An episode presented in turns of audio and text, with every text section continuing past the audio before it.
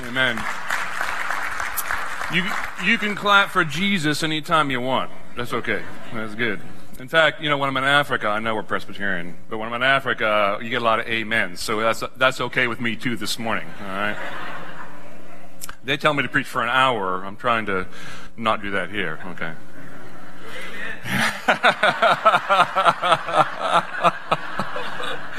I knew I'd get an amen from the front row on that one. well, it is our joy to be with you in worship each Sunday that we're here. We actually leave in 11 days for Burundi. If you don't know where that is, you can go home and Google it. But we're going to be there for six weeks training pastors, and we, we really need your prayers. So I simply would un, unashamedly ask you to pray for us. Uh, Steve Curtis just got back from China. I think he's with his father for his 85th birthday today. And Dan just got back from Cuba, I think. I don't see Dan, but I think he's just got back from Cuba.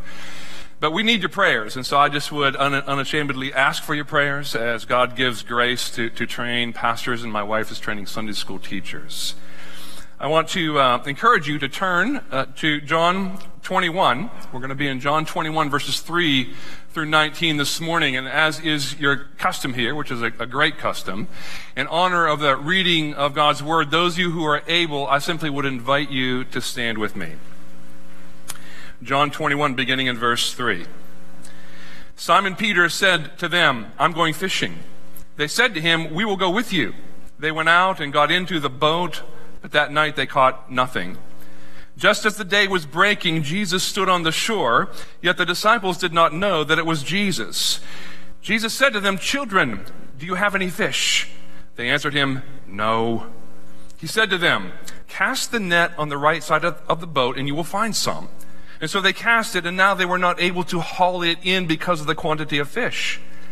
The disciple whom Jesus loved therefore said to Peter, It is the Lord. And when Simon Peter heard that it was the Lord, he put on his outer garment, for he was stripped for work, and threw himself into the sea. The other disciples came in the boat dragging the net full of fish, for they were not far from land, about a hundred yards off. When they got out on land, they saw a charcoal fire in place, which fish, with fish, fish laid out on it and bread. And Jesus said to them, Bring some of the fish you've just caught. So Simon Peter went aboard and hauled the net ashore full of large fish, a 153 of them. And although there were so many, the net was not torn. Jesus said to them, Come and have breakfast. None of the disciples dared ask him, Who are you? They knew it was the Lord. Jesus came and took bread and gave it to them, and so with the fish. This was now the third time that Jesus revealed to the disciples after he was raised from the dead. When they had finished breakfast, Jesus said to Simon Peter, Simon, son of John, do you love me more than these? He said to him, Yes, Lord, you know that I love you. He said to him, Feed my lambs. He said to him a second time, Simon, son of John, do you love me? He said to him, Yes, Lord, you know that I love you. He said to him, Tend my sheep.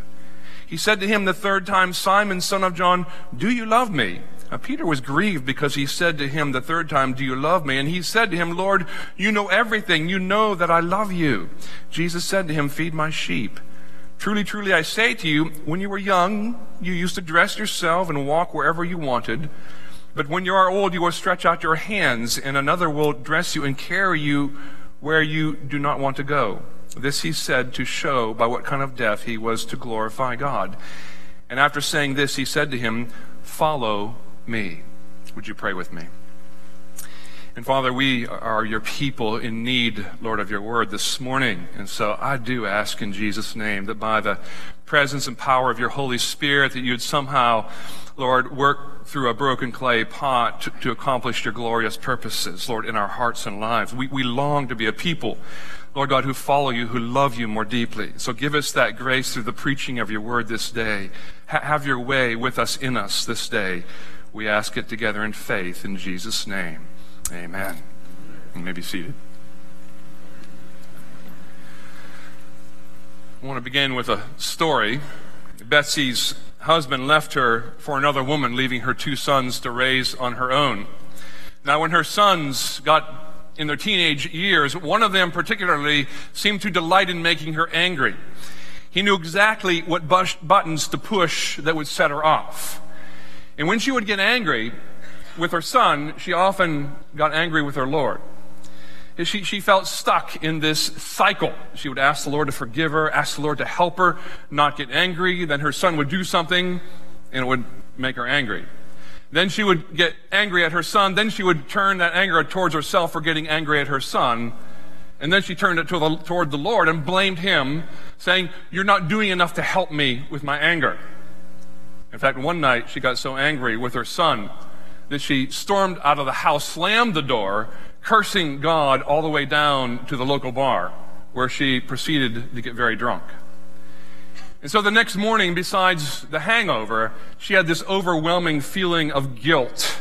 Guilt for the curses she had spoken against God, guilt for continuing to give in to the same sin over and over again, guilt for doing something she knew did not please the Lord. And she was struggling, how can I be restored to a right relationship with the Lord my God.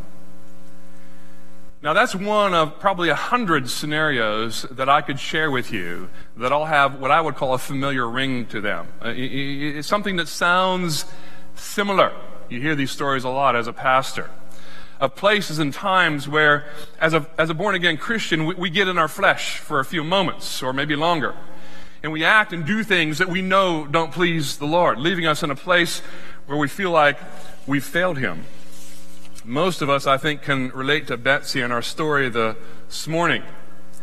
And so I think the right question to ask is, how can we be restored to a right relationship with the Lord our God, whom we love with all of our hearts? Maybe that's where you are this morning. Well, we have a wonderful example this morning with the Apostle Peter. You may remember this, this part of the backstory where it was the night Jesus was betrayed. Judas had already left the room. Peter declares boldly, I will never deny you. And that's when Jesus looks at him sadly and says, Peter, tonight, before the rooster crows twice, you will deny me three times. Which is, of course, exactly what takes place. And now Jesus has been resurrected from the dead, and he's appeared to the disciples a couple of times, but he has not yet addressed Peter's failure. I want us to look carefully at this text this morning to see what takes place so we can understand how the Lord restores Peter and really the results after the Lord restores Peter and, and what God does through him. Our, our theme, I think it's on your bulletin this morning, but Jesus lovingly restores us to a relationship with himself, which results in dynamic ministry in and then through us. We are his children. And so it's been a few weeks since Jesus' resurrection, but at the forefront of Peter's mind clearly is his own failure. The context in John 21, I think, tells us that Peter's thinking about giving up. I mean, I want you to think about this for a moment because Peter has not yet been fishing, hasn't been fishing for three years since Jesus initially called him in Luke 5 to stop fishing for fish and to fish for men. You remember, Peter hasn't been fishing. But yet, all of a sudden, he has this desire to go back to his old profession, his, his old way of life. Was Peter wondering if denying his Lord wasn't tantamount to being rejected as a disciple? Again, remember, Jesus has already appeared to the disciples twice. He, has, he said zero to Peter about his denials. He has addressed Thomas's refusal to believe, remember, but he has said nothing to Peter. And so when you look at this, you think to yourself, huh, I wonder why all this is taking place. Well, again, the context helps us see things, I think, more clearly because Peter tells the disciples, I'm going out fishing again. Now, he's the leader, so they decide, some of them, they'll go with him. And they fish all night and they catch nothing. Now, that's significant. We're going to talk about that more in just a moment. And so it's early in the morning. You, fish at night. Those of you that are fishermen, which is not me, okay, you, you fish at night. That's when you catch the most fish. So it's early in the morning, and what happens in the morning? You, who are in, from farms or rural areas, what's happening with roosters in the morning? Okay, that undoubtedly there's roosters that are many of them are crowing. They crow all the time, but especially when the sun's rising. And so there are that remembrance, I guess, if you want to say it that way, to Peter's failure is the first thing you really encounter in this passage. The second thing you encounter is Jesus has a fire going on the beach. Now, remember the story from Peter. Jesus is being tried in Caiaphas' house. Peter is in the courtyard outside and he's warming himself by a fire, remember, when the maid accuses him, Oh, you're one of his followers. And he vehemently denies that he is, and then he hears the rooster crow.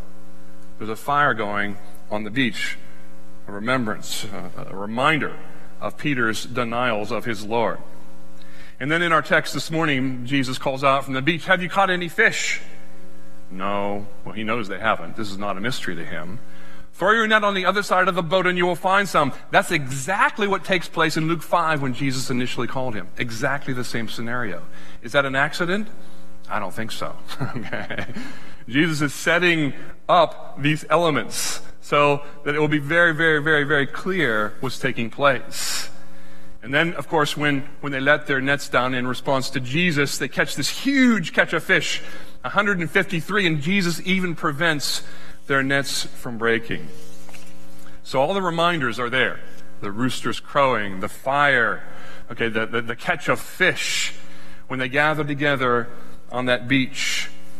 John, John tells Peter, uh, it's the Lord. And of course, Peter can't wait. He grabs his cloak, jumps in, swims to shore as the disciples drag this huge haul of fish to shore. But there's this intimate gathering on the beach where Jesus is feeding his disciples bread and fish.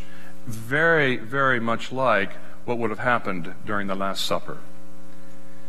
And so that brings us to, I think, one key question from the text. Why does Jesus wait to address Peter's denials? It almost feels unloving if you look at it from a human point of view. Now, we know the character of Jesus, right? The Son of God, who, who, exactly reflects the character of the Father, who loves us without exception. So we know that's not the case. So then why, why does he wait? You know, God loves you. He loves me. He does, right where you are. And sometimes that love means, though, he sends difficulty into your life, or at least he allows pain into your life. Why? He loves you. That hasn't changed. There's something greater that he's doing in your life. It's, it's no different than, than parents or perhaps grandparents who, if a young boy, your, your son or grandson is about to do something you know is dangerous, what do you do? You discipline him. Does he understand why you're disciplining him? Probably not. But you're doing it because you love him. You see, it's, it's really the same principle with the Lord our God. And so we know that the resurrected Jesus, he doesn't lack wisdom. He knows exactly what Peter needs and exactly when Peter needs it.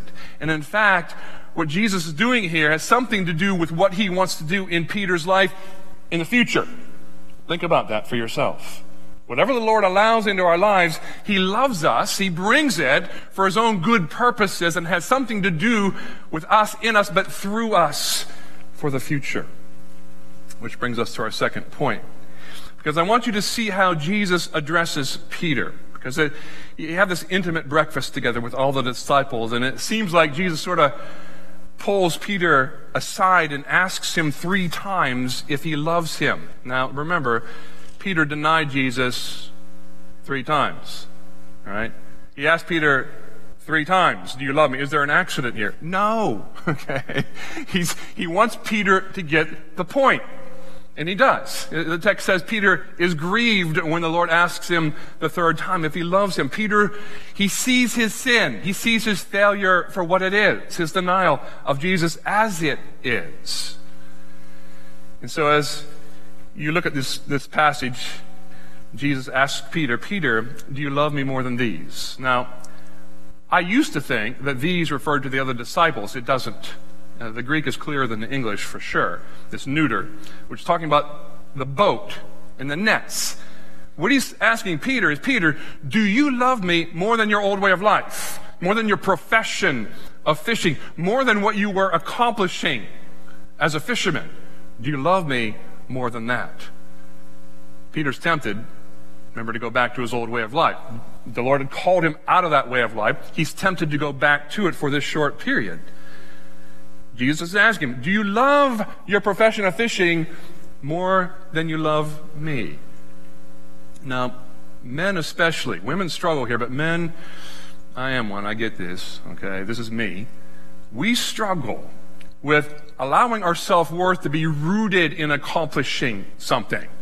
Now, we define it in different ways. We have our arbitrary way of defining what that is. Sometimes your company defines it for you. I don't know. But much of our, much of our, our, self-worth is rooted in our own understanding of, of our successfulness or what we've accomplished in life, which is one of the things Jesus is challenging Peter with in this passage. Now, I'm preaching to myself here. This came brutally, brutally home to me when I was in college. You see, in my family, my parents, they, they loved us. They loved my brothers and I. I knew they loved me. But my older brother excelled, and when I mean excelled, I mean really excelled in academics. I could never measure up to his standard. And I knew that my parents were proud of us when we excelled in academics. I could see that. And so I believed this lie inside of myself that to truly be loved, to fully be loved, I had to achieve a certain success or standard in grades. And I still remember this like it was yesterday and it was a long time ago. By the grace of God, I'm sitting inside a car with closed windows when I opened my report card at Wake Forest. Okay? And I got a C in a course I thought I had an A in. Now, inside of me, there was an explosion. I, I don't know how to describe it to you, except anger just erupted out of me. Anger and curses and you name it. Ugh, it was terrible. In fact, it was so volatile that when I was done, I had actually scared myself. I'm like, wow, where did that come from? Well, you know where it comes from because Jesus tells us, right? What comes out of your mouth comes from where? And that's exactly where it came from. So I not only had to confess my sin, the things I did outwardly, but I had to confess the lie that I was believing. That, that to be truly loved, I had to achieve certain grades in a course, which, which my parents never said, you understand. Okay? It's just, just the way that sometimes we misinterpret what's going on in life. But I had to die to that area of my life. That, that's what had to happen because I was achieving my, my self worth from grades. Wrong source, y'all. And Jesus is asking all of us a similar question, I believe, this morning. Do you love me more than, and you can fill these in with whatever you want to, with what you accomplish for some of you. For some of you, it's how much money you have or make.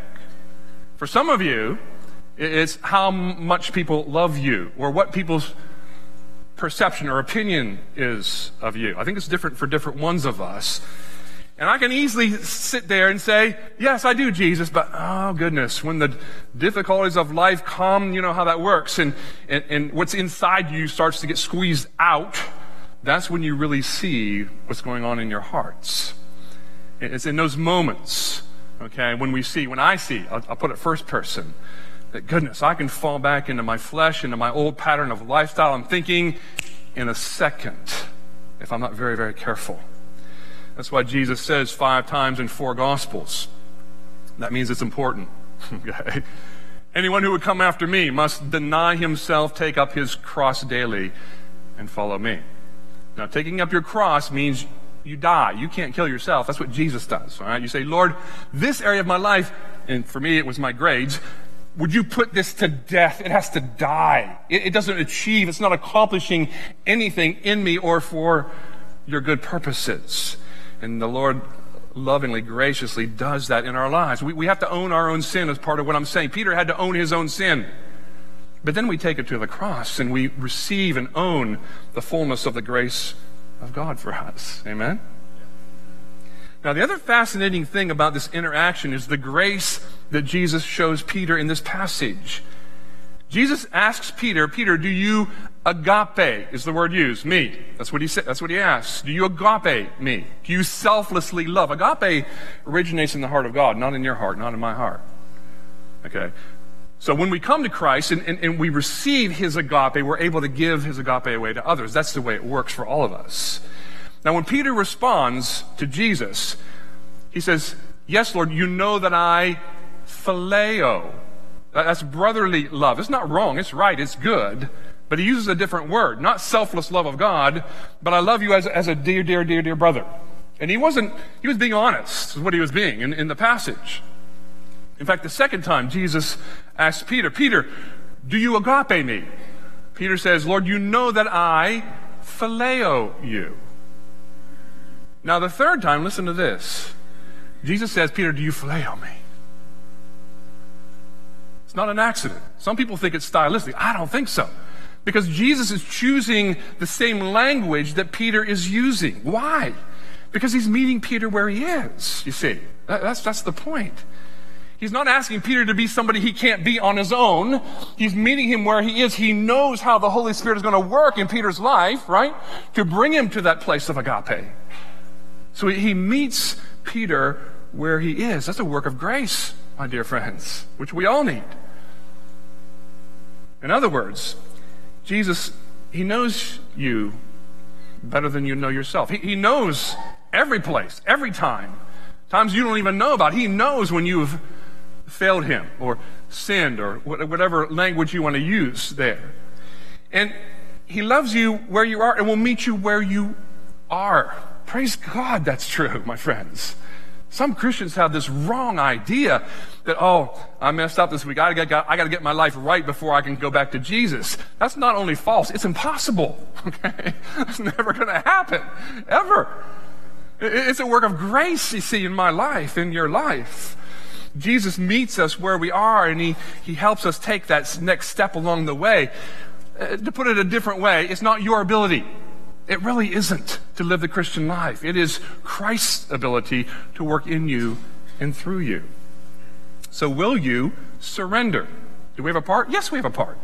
We surrender to the work of the Holy Spirit. Lord, I lay down what you, you can name it, you can confess it, you should own it. Yes, that's true. I lay it down before you. I ask for your grace in this moment to help me. So maybe you're like Betsy in our opening story. You have something in your life, you can fill in the blank. I, I, I didn't think it was an accident, by the way, that Celebrate Recovery was sort of the, you know, the introduction. I didn't know that this morning, but it, it fits very well here. All right? Because that's true of all of us. In my view, all of us need to celebrate recovery. I'm serious about that. I, I need to celebrate recovery in my own life. But there are some Christians that I meet actually quite often who, who have really lost hope. God, I just can't do, I, I fall all the time in this area and I can't, I can't do better. I can't, I can't fix it. Well, that's true. You can't fix it. But, but they lose hope. I don't lose hope. You know, I, I have perfect hope. I do for you. I have perfect hope for you. And my hope has nothing to do with you, nothing to do with Stacy, nothing to do with me, and everything to do with Christ's finished work on the cross.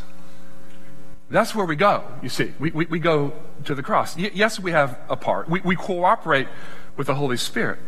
But for those of you that, that are struggling in this area of your life, whatever it is, it doesn't matter. It doesn't matter. You go to the Lord, you say, Lord, you know about this struggle, but my hope is with you to restore me to this vibrant relationship that you've given to me in Christ. I trust your work on the cross. I don't trust myself. I trust you to do this work in me. Which brings us to our final thought this morning. Because the first time that Jesus tells Peter to let down his nets for that catch of fish in Luke chapter 5, if you want to read it this afternoon, they do it, and of course, there's a huge catch of fish. But immediately following that catch of fish, Jesus tells Peter and Andrew, his brother who's with him, Come follow me. Now, in our text this morning, again, Jesus recreates that passage identically. Have you caught any fish? No we have it. Jesus knew this. Now listen to me here.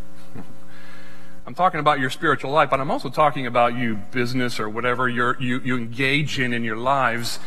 Jesus is the one who empowers, dear brothers and sisters. He's the one who enables. He's the one who brings sales into your life. My son just started on a new job of sales. What am I praying for? My son's life? Yes, we always pray for him. But I'm praying that God would give him, that he would know it's God who's giving him the sales that he has. Because that's the way it works. It isn't your ability. That's still the point of the passage, okay? It's not your ability, whatever skill set God has given to you, praise God for it, but it's His ability to work in you and through you as you're submitted to the work of His Spirit. And so immediately after this catch of fish, Jesus says to Peter the exact same thing. He said in Luke 5, Come, follow me. In other words, he's saying to him, Peter, I, I, I know you denied me three times. I, I understand this. But my calling on your life has not changed. You hear that? My love for you, it has not changed. my desire to work in your life, it has not changed. There are so many Christians I meet that, that they, they, they struggle so much with this. But the Lord is saying to Peter, let's start over. You know, Peter wanted, I believe, to hear this word of restoration, but Jesus not only speaks it, but he shows him. Peter would never again forget what Jesus did here. And you see the fruit that comes out of Peter's life as a result of it. You remember after Pentecost, the Holy Spirit falls on, on all the 120 disciples who are gathered there, and they're mocked by some. And Peter gets up, uh, who used to put his foot in his mouth if you read the rest of the Gospels, and he preaches this powerful sermon, and 3,000 people come to faith in Christ in one day. Praise God. Peter leads the early church. The lame walk, the blind see. Peter, the Holy Spirit, by an angel, leads him in response to the prayers of God's people in Acts 12 out of, out of a prison. What you see in Peter's life is fantastic ministry. It's not Peter. It's the Holy Spirit working through an available vessel who's been restored to a right relationship with Jesus. And so the gospel offers me and you the same thing this morning. Exactly. Yes, Jesus knows every time, every place you've blown it. You say, but I, have blown up. Jesus knows every time and every place you've blown it better than you do, actually. He loves you in that place. God's call in your life, it hasn't changed. It hasn't changed. It's not dependent upon you, it's dependent upon Jesus and what He's accomplished for you. And so, yes, we're forgiven. And yes, we again cooperate with the Holy Spirit. Yes, we say, Lord, I'm your son, I'm your daughter. I belong to you. Give me grace not to live like your son and your daughter today. So I would, I would please you. I want to be in that vibrant relationship with you. So have you blown it? Join the club. So have I. So has everybody who's honest with me for 10 seconds, so have they. That isn't the point, okay? I'm not celebrating blowing it. Don't, don't hear that, okay? All right? But we acknowledge the weakness of our flesh before God. He knows it. You're not telling him what he doesn't understand. He knows it better than you do again. But the grace of God is available for you this morning. Will you receive it? Is the question. Remember Betsy in our opening story. Let me tell you the end of that story. Because she really didn't know what to do. She felt lost. I'm not talking about her salvation per se, but she felt just lost. I don't know what to do. So she went to her pastor. Her pastor wisely led her in a prayer of confession. Again, owning your sin we do do that. Now, confession, I tell African pastors all the time look, confession does not forgive your sin. Jesus has done that already at the cross if you believe in Him. Confession is the acknowledgement of what you've done and is a part of the process the Holy Spirit uses to make us more and more like His Son Jesus. That's, that's what confession is about. And so we, yes, we own, I love the fact that Stacy does that every Sunday. We own uh, our own sin fully, completely, as much as we're able. And then we, we, we bring it to the cross, is what we do. So the, the pastor led her to, to receive the forgiveness that Jesus had, had already purchased for her. And then the pastor led her in what I call a prayer of release. I don't know if that's a technical name or not, but this is like a prayer of release. Lord, I, I, release my son to you. He's yours. I can't change him. True, by the way. I can't change him, but you can. I can't change myself, my anger but you can. And I believe you're going to, as a matter of fact. And I'm asking you to do that. And also, I'm offering myself in whatever way you would choose to use me in my son's life. I just offer myself in Jesus' name. Now, now the rest, if you believe that, the rest is the work of the Holy Spirit. Now, now again, we faithfully follow. And what she did is she went home and knelt, literally, before her son and explained the story of grace that she had just experienced in her own life. And she said to her son, I love you, period. That, that'll never change. However, you have to make a choice. Uh, are you going to live for Christ in this home or not? I love you.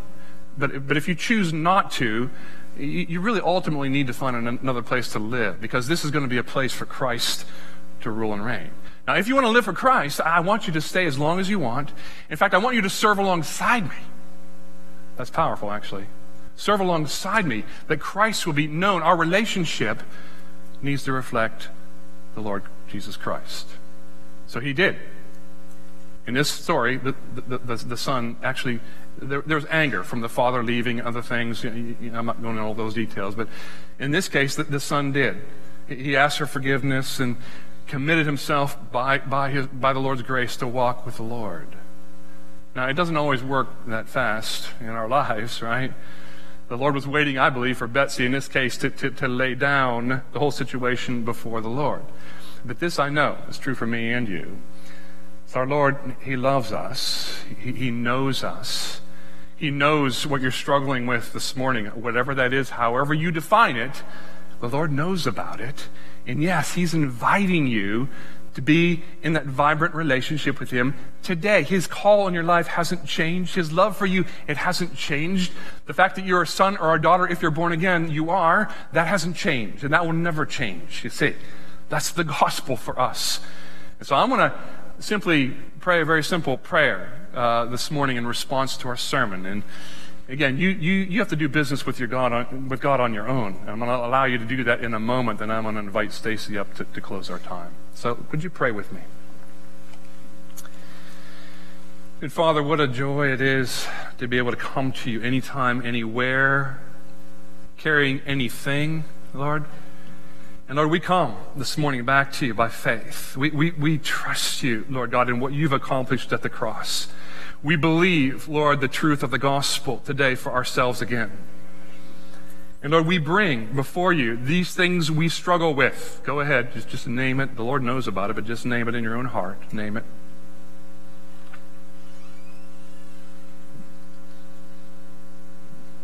And Holy Spirit, would you meet us right where we are?